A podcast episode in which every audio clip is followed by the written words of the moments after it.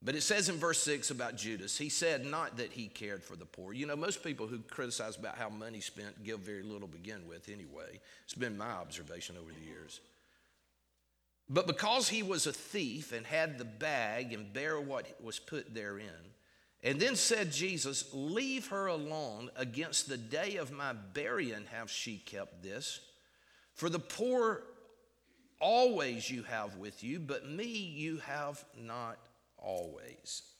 Well, there's some truths here that I want us to focus our thoughts and hearts on this morning, and it's really some truths about worship. I am so excited about what God is doing in our church. I don't know about you, church family, but I'm so thankful that the Lord brought Rex Looney to our church. And, and I, I just, this man is just a blessing to me. And I believe we're entering into a new era of worship. And I want to, I believe as pastor, it's my responsibility to help us define the theological framework, at least, for the context of our worship. And I'm so excited about what I believe God is doing in our hearts and in our lives. And it's just fun to come and worship the Lord and hear from God. And I believe it's a new day at First Baptist Tanner. But with that in mind, I want us to learn some truths about worship from this story this morning. You know, I doubt anybody here is guilty of idol worship. I D O L. I don't think any of us have little idols that we worship, not figured, not literally speaking. But I do think that it's possible for us to be guilty of idol worship, I D L E worship. Vance Havner, a great preacher of yesteryear, you know, when churches used to start at 11 o'clock, and some of them still do, but he made the comment, he said, you know, many churches start at 11 o'clock sharp and end at 12 o'clock dull. And, uh, you know, I don't want us to be like that. The, let's think uh, for a few moments about the definition of worship. Now, the Hebrew word for worship is the Hebrew word shakah, which means to bow down. And then there's a New Testament word. The Greek word is proskuneo, and it comes from a compound Greek word. It means is two words, pros preposition which means towards, and kaneo is the word we get kiss from.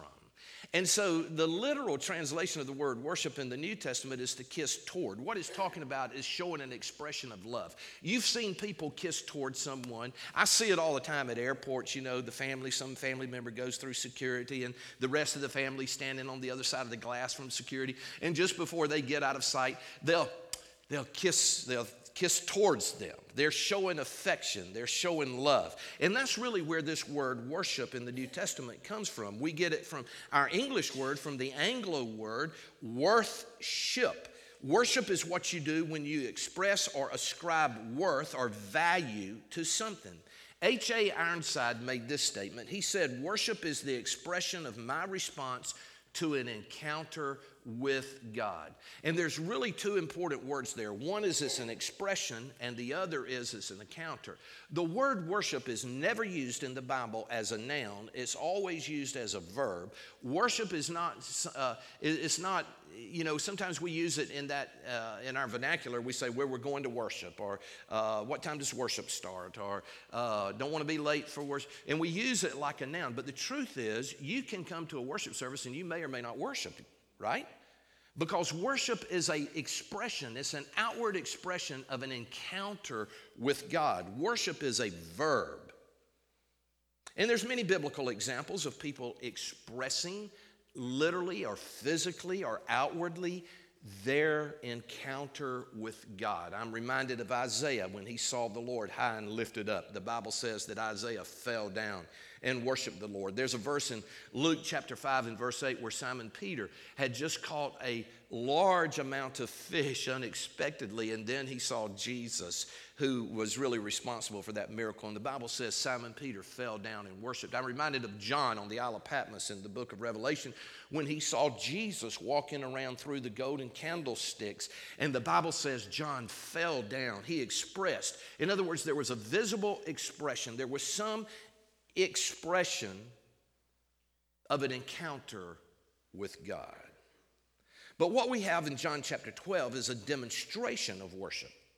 And, and when you look at what happened between this lady named Mary and Jesus, here's the setting. Everyone was reclining around the table. That's the way, uh, customarily, that they would eat in the Middle East.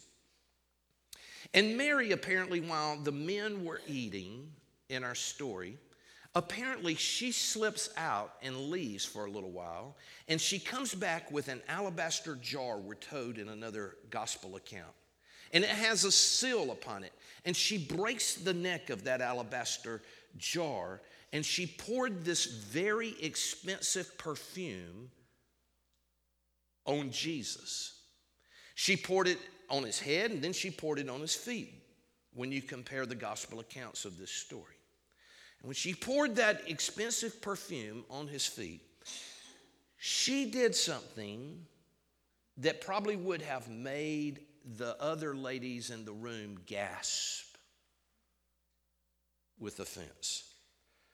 Because Mary did something that was total improper as far as the mores of that society goes.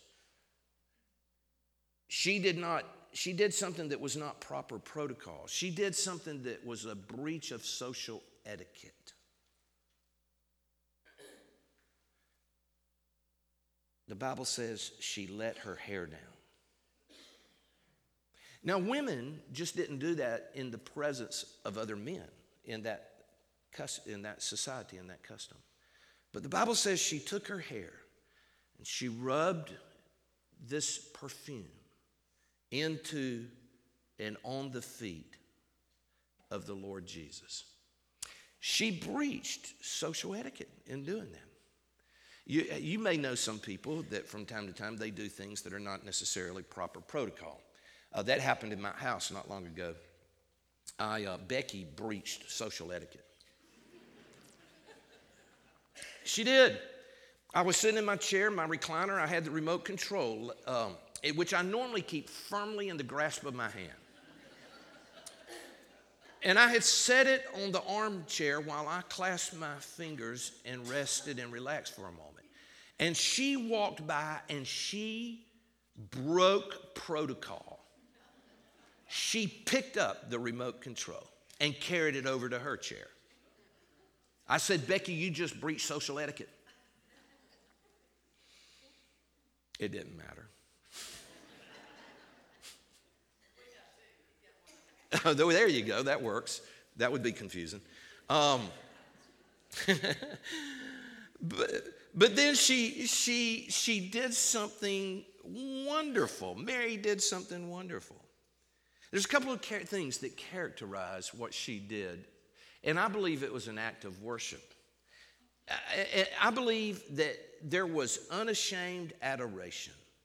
You know, Mary had reason to want to worship Jesus because she had experienced the love of Jesus. And you know, when you've experienced the love of Jesus, you just want to worship him. I mean, you want to show that love for him.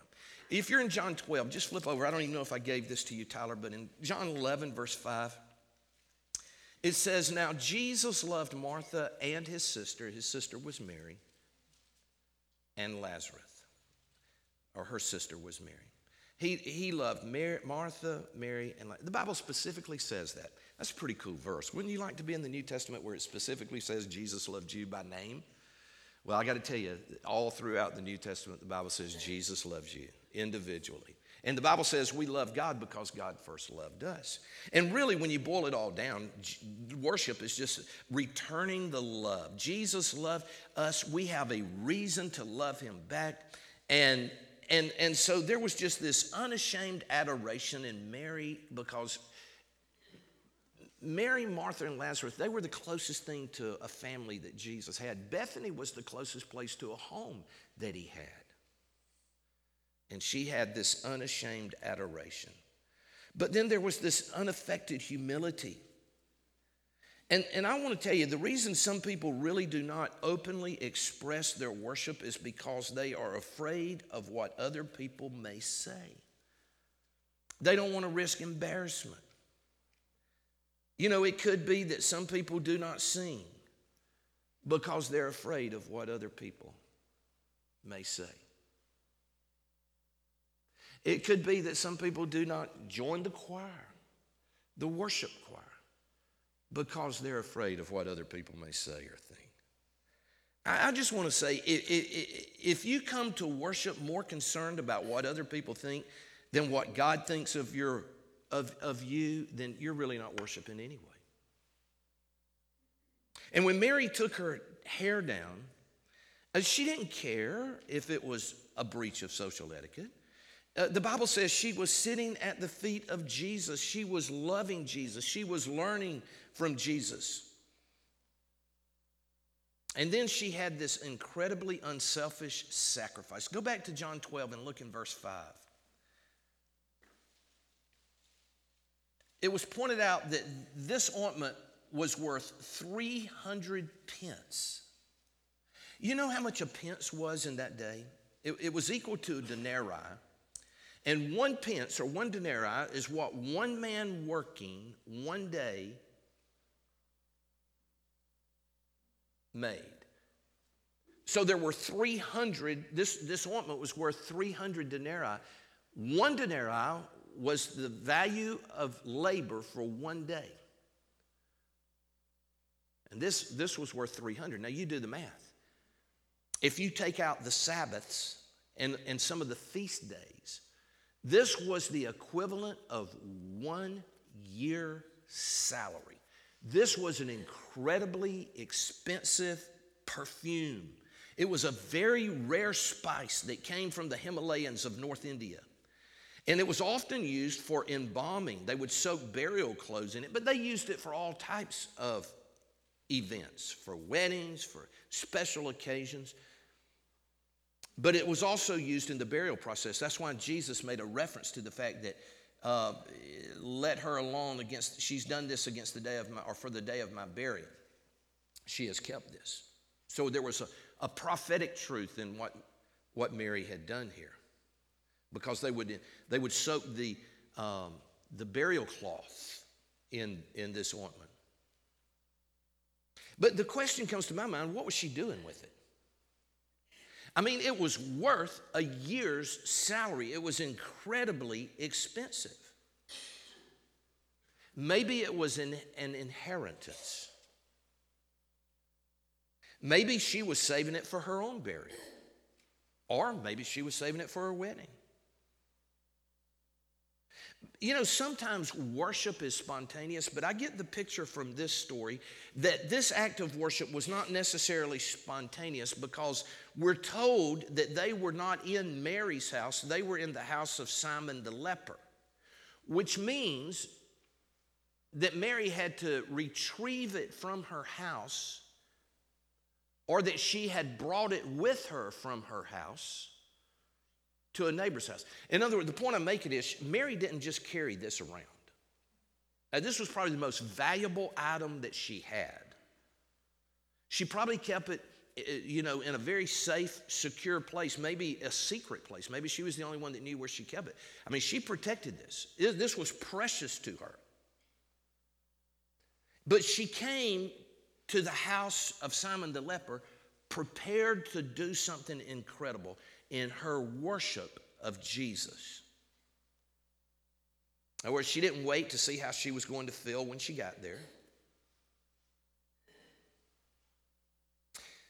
One of the truths I learned about worship from this story is this, church.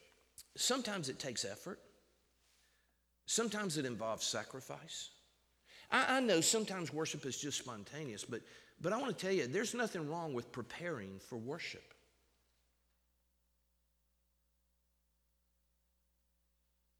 It requires sometimes preparation. Mary made preparation. I'm amazed at people who make worship experiences so optional, especially corporate worship experiences, when the Bible says, let us not forsake the assembling of ourselves together. You have to plan in advance if you want the full opportunity to express your worship to the Lord. You have to plan. You know, I've made that a practice over the years. I, I plan Saturday evening, Saturday afternoon for Sunday. Now, I'm a little different than you because I plan all week long. Sometimes I plan months in advance.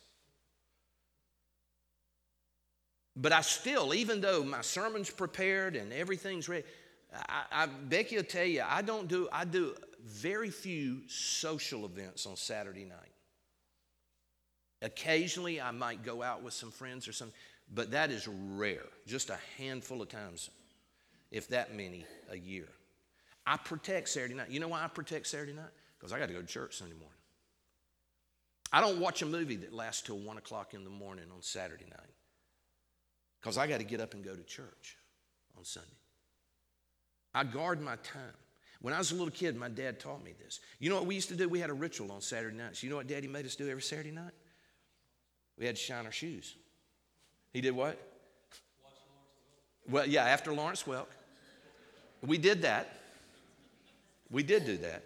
But during Gunsmoke, you remember? Saturday night, during Gunsmoke, we, we, Daddy made us get our shoes out and shine our shoes. Even if they didn't need it, we had to shine them because we were going to church tomorrow. And we got our offering envelopes ready.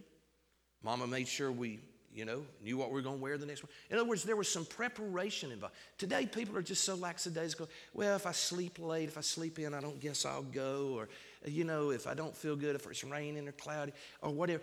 You, worship was intentional with Mary. It was expensive it was extravagant.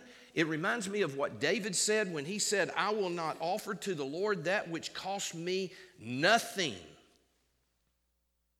But now let me tell you some truths real quick about this. The Bible says, go to Matthew 26. There is a there's another account of this same story in Matthew chapter 26.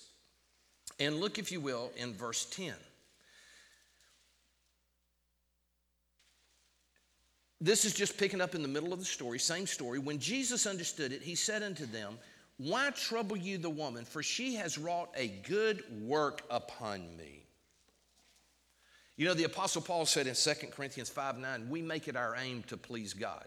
That's what Jesus said about Mary's act of worship. This has pleased, pleased me. She's done a good thing for me.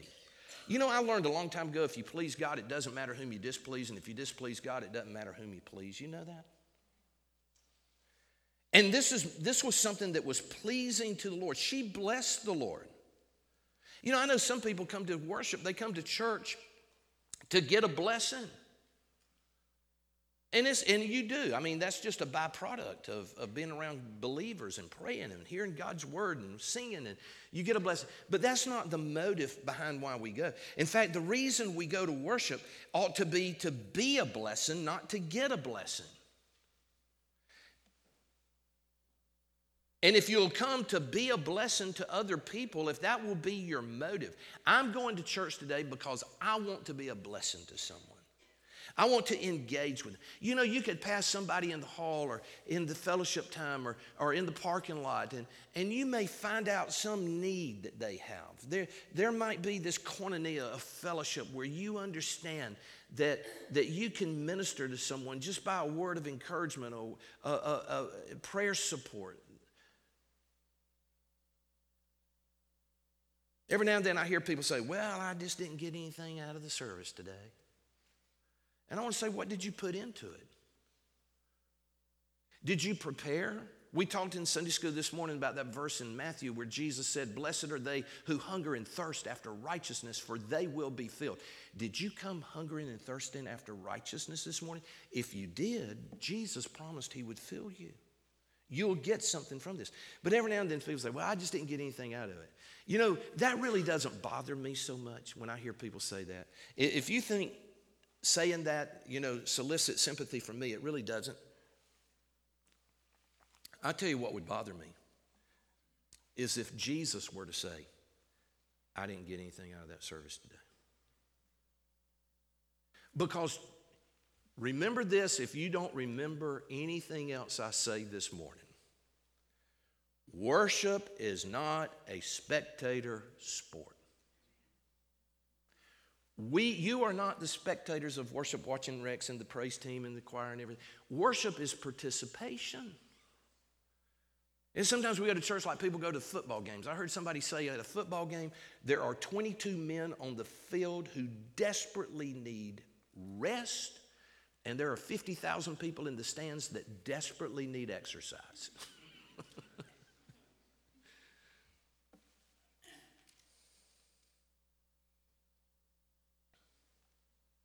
And I tell you something else. Mary understood a truth that everybody else missed. Look in Matthew 26, verse 12. He said, For in this, in, for in that she hath poured this ointment on my body, she did so for my burial. Mary got the point. The disciples, they, they sort of missed the point. She had been listening to Jesus. He had been telling them he was going to die for their sins, and she understood that.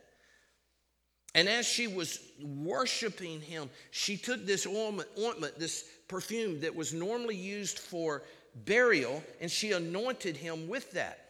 And by the way, on Easter Sunday, when all of the women were going to the tomb to anoint Jesus' body, you remember that? Guess who wasn't with that group of ladies? You can read the story. All, you know, all of the ladies that had a connection with Jesus were going to the tomb, but Mary wasn't. She wasn't in that group. You know why? She had already anointed him, she had already prepared him. She did it when he could appreciate it.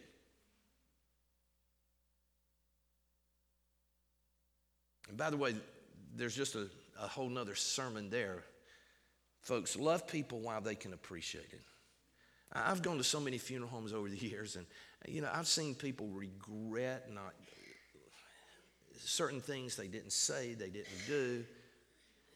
I've seen the flowers from some, some flowers are there because of loving, meaningful relationships and people are honoring the one. But I've seen others that that was sort of their trying to make amends.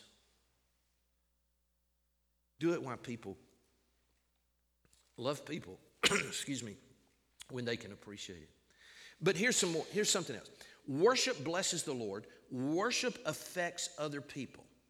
Now, folks, that's not our goal. But listen, when that ointment, when that perfume was broken and poured out on Jesus, the Bible says the aroma filled the room. Everybody in the room could smell it, everybody was affected by it. Some were affected positively and some were affected negatively, but everybody was affected by it.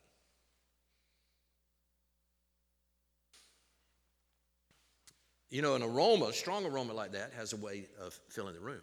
And they made no distinction in that day between perfume and cologne.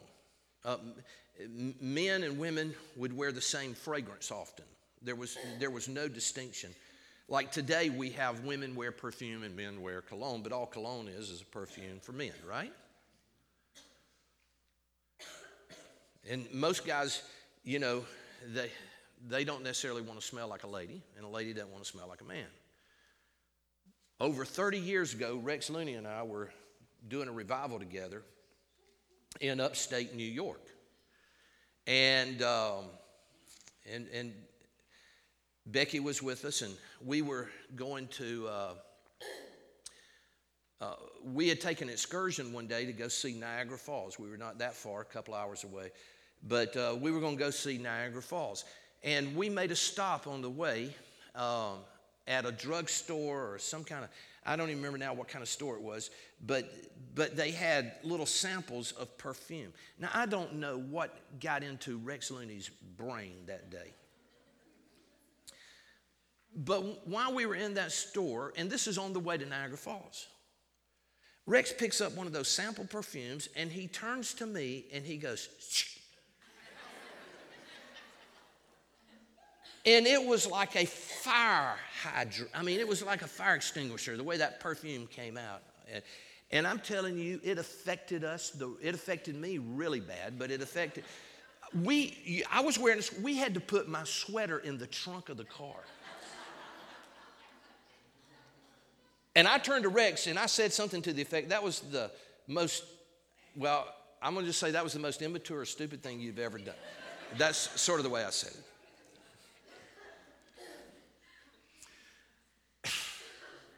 That's a true story. But my point is, it has a way of affecting other people. It can affect them positively, it can affect them negatively.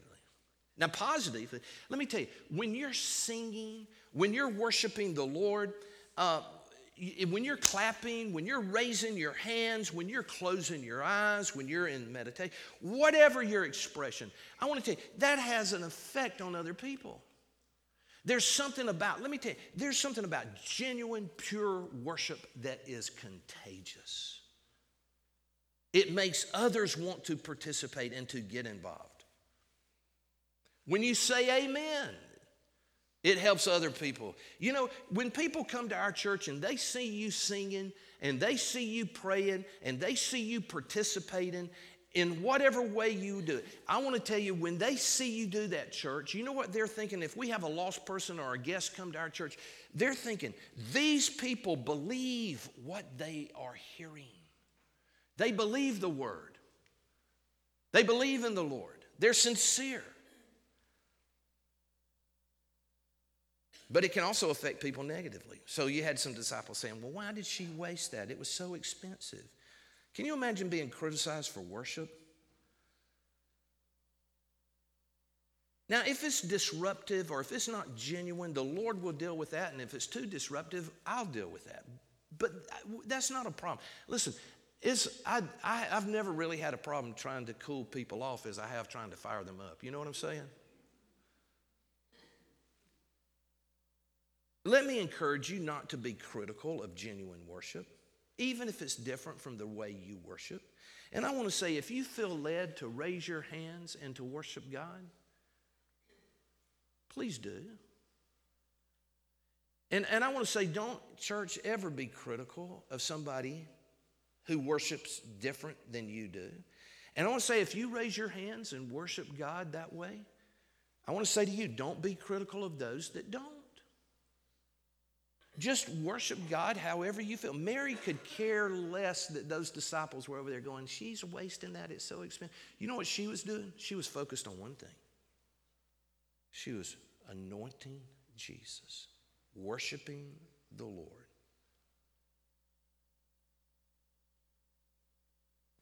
Let's take a quick Bible excursion. I'm going to need your help, Tyler. Let's put it on the screen quick. You can do it quicker probably than I can uh, by looking it all up, but I'm going to try. Psalm 134 and verse 2. Um, listen to this Psalm 134, verse 2. Lift up your hands in the sanctuary and bless the Lord. Go to Psalm 141, verse 2. Let my prayer be set forth before thee as incense. That's perfume, by the way. Did you know when you praise the Lord, it's like a sweet aroma to the Lord? And the lifting up of my hands as the evening sacrifice. It's biblical when people raise their hands in worship. I just want you to know that. Look in Psalm 47, verse 1. Clap your hands, all you people. Shout unto God with the voice of triumph. You know, sometimes we go to church and we say, well, we shouldn't clap in church. Let me tell you something, it's biblical. Go to Psalm 95 and verse 6. Oh, come, let us worship and bow down. Let us kneel before the Lord our Maker. I think we, you know, it's good when we can kneel together. Sometimes logistically it's not conducive for that, but we do here at the altar from time to time. It's biblical to worship the Lord. In other words, let me tell you, some people are more emotional, some people, just their personality, they're more expressive, some people are more contemplative in their worship. The point is, what I believe God's saying is people just worship differently in whatever way that sort of is you and, and, and God gives you a peace about, it's okay. It also said in Psalm 47 1, shout unto the Lord. We don't have time to turn there, but in 2 Samuel chapter 6, when they brought the uh, Ark of the Covenant back to Jerusalem, it said that David danced before the Lord. He worshiped the Lord by dancing. And he didn't just dance, the Bible says he danced with all his might. Do you want me to show you what it looks like to dance before the Lord? Well, you'll just have to use your imagination.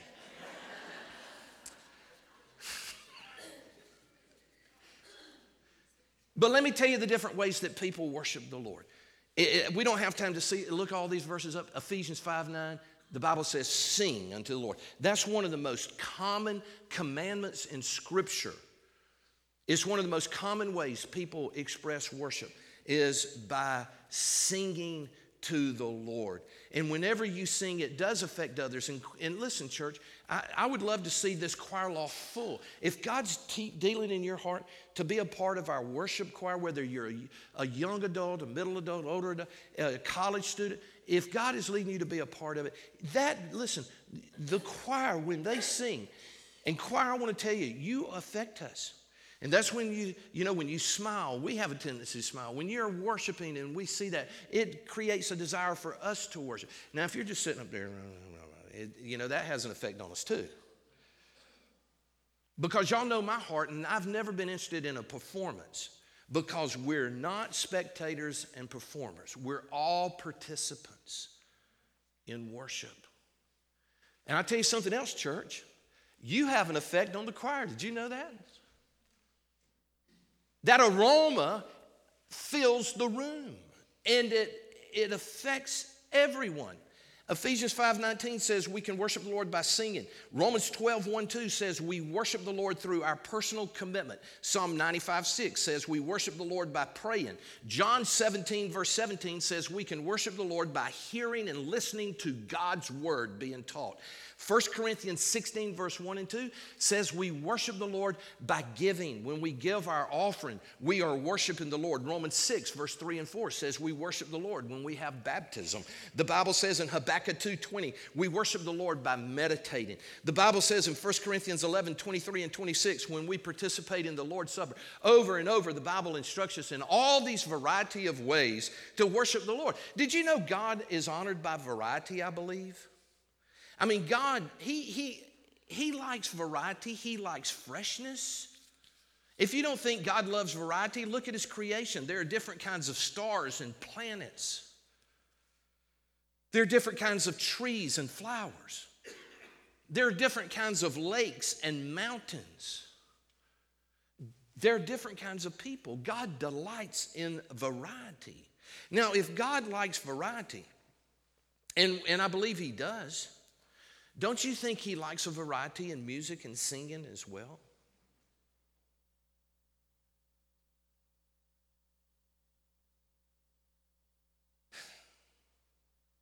Did you know six times in the book of Psalms and two times in the book of Revelation, the Bible explicitly commands us to sing a new song unto the Lord? Now, some people, they have a problem with a new song. It says in Revelation, we're going to sing a new song when we get to heaven. If you got a problem with new songs down here, you're going to have a whole lot of problem with new songs when you get to heaven.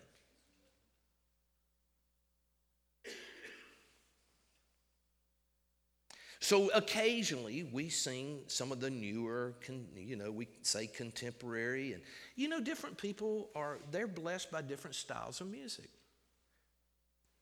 And I'm delighted to see people who come, younger people, they like sort of the newer music and the young couples and that sort of thing. And, and, and don't ever be critical of that. Don't be afraid to sing a new song unto the Lord. The Bible says that's biblical. Try something different. God likes variety. But now I'm equally convinced that we should teach our young people some of our old hymns. Many of them written hundreds and hundreds of years ago that have stood the test of time. They teach great doctrine. They connect this generation with the older generation. I think that's important, that connection. Baptism does the same thing. Do you know our, my great great granddaddy, who was a believer, got baptized? I got baptized. I got connected to my great great great granddaddy through baptism. My great great great granddaddy participated in the Lord's Supper. Do you know the Lord's Supper connects generations? Because my grandparents, going all the way back to the days of Jesus, whoever they may be, it connects me with them hymns, hymns can do the same thing. It, it, it, can, it can connect generations. So in our church, we're, we're going to sing, and, and Rex knows my heart here, that we're going to have a blended service where we're going to sing some more newer songs, and we're going to sing some of the older hymns, just like we did today. We sang at Calvary, and, and we do that almost every Sunday. But some of the great hymns of our faith, and we may have to learn them again. Joyful, joyful, we adore thee. A mighty fortress is our God. What a friend we have in Jesus. When I survey the wondrous cross, come thou fount of every blessing, rock of ages, cleft for me. Great is thy faithfulness. God loves variety. Doesn't have to be all new, doesn't have to be all old.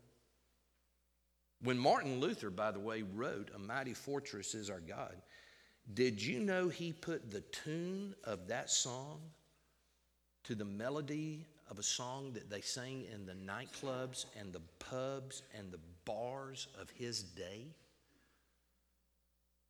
He wrote beautiful words. What a mighty fortress is our God. And the only tune he could come up with that would fit the words he wrote was something that they sang in the nightclubs. Can you imagine what the church folk thought? Did you know that was a new song one day?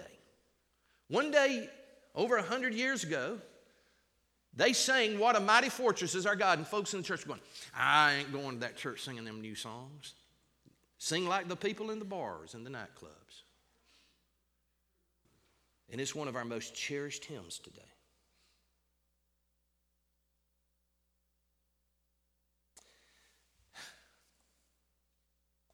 Real worship pleases the Lord. It affects others and it results in a blessing. You know, there's no way she could have put that perfume on Jesus without some of it getting on her. And for a while, it's her, it's on her hair.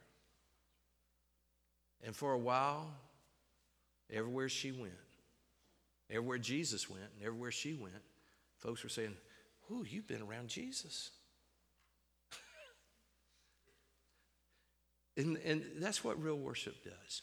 And let me tell you what a blessing. I'm, this, I'm going to close with this verse, but I want to tell you what a blessing that sincere act of genuine, heartfelt love that Mary had for Jesus. It was, a, it was her expression of uh, her expression of her love for Jesus. I want to show you what a blessing it was. I want you to look. This is last verse, Matthew 26, verse 13.